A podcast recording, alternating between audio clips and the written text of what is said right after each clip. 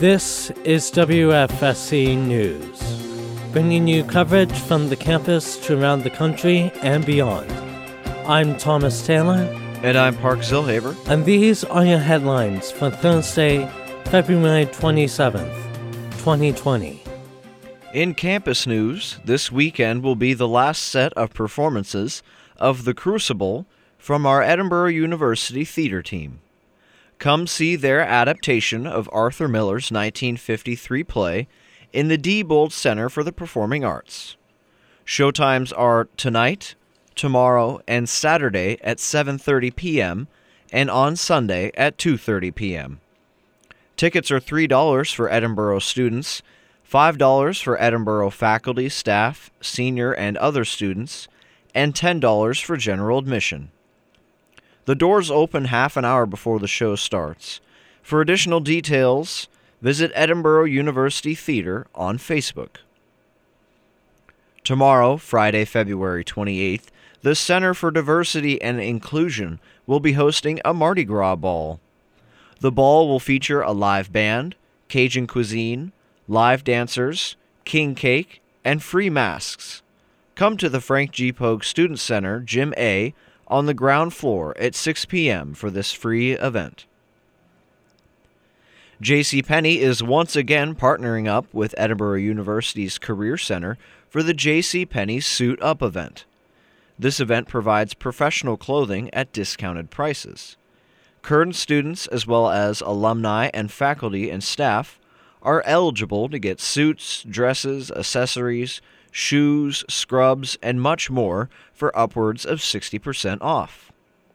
There will also be prizes given away during the event, as well as free mini makeovers from Sephora.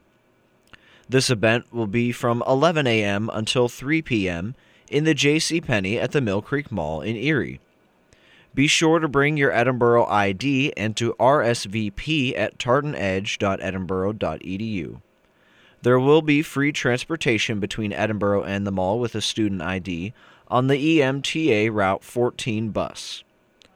For more information about campus events and news, visit events.edinboro.edu or download the CORQ app. In local news, Erie and Crawford counties are currently under a lake effect snow warning until 6 p.m. Saturday.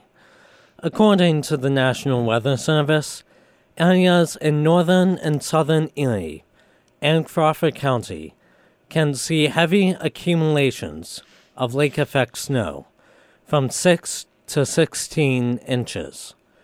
Wind gusts up to 45 miles per hour could occur, impacting roads and reducing visibility.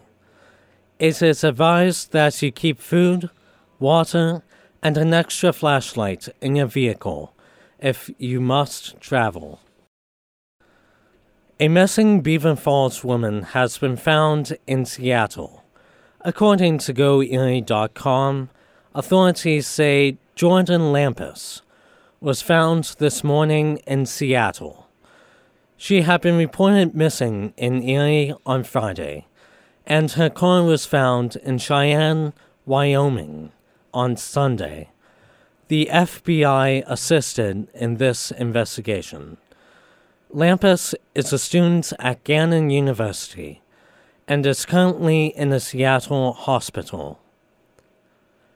Every Thursday, WFSC News is highlighting a local event, courtesy of the Erie Reader.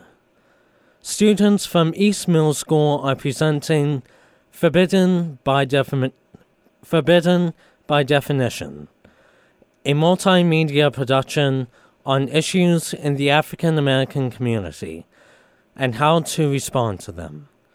Shows are Friday and Saturday at 6 p.m., with doors opening at 5 p.m. The Booker T. Washington Center, Daft Dance Theater, Sovereign Ballet, and Erie Dance Theater collaborated with students. Tickets are $10 and can be purchased online at forbiddenbydesign slash. In national news, an act was passed in the House of Representatives to make lynching a federal crime. It has been named the Emmett Till Anti Lynching Act in honor of the 14 year old who was murdered in a racist attack in the 1950s. It passed with bipartisan support with a vote of 410 to 4. A similar act was passed in the Senate a year ago, and the Emmett Till Act was amended in order to match it.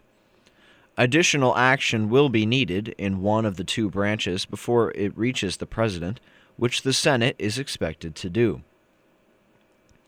Donald Trump put Vice President Mike Pence in charge of coronavirus response, according to the Washington Post.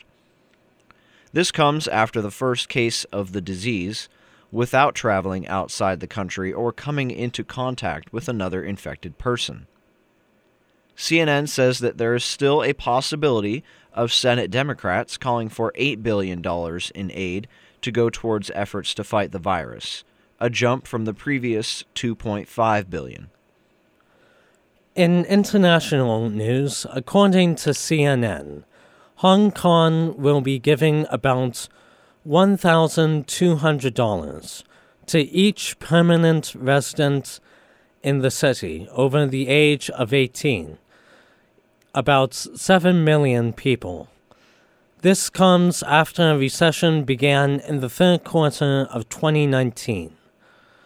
Hong Kong's economy is facing enormous challenges this year, says Financial Secretary Paul Chan. There, there are a variety of factors that have led to this recession, including the long standing protests coronavirus outbreak, and the ongoing U.S. China trade war. For continued coverage on campus events, go to edinboronow.com. Be sure to tune in every Monday and Thursday at 3 p.m. and follow Edinboro Now on SoundCloud. For WFSC News, I'm Thomas Taylor. And I'm Park Zilhaver. And you're listening to 88.9 WFSC Fighting Scots Radio.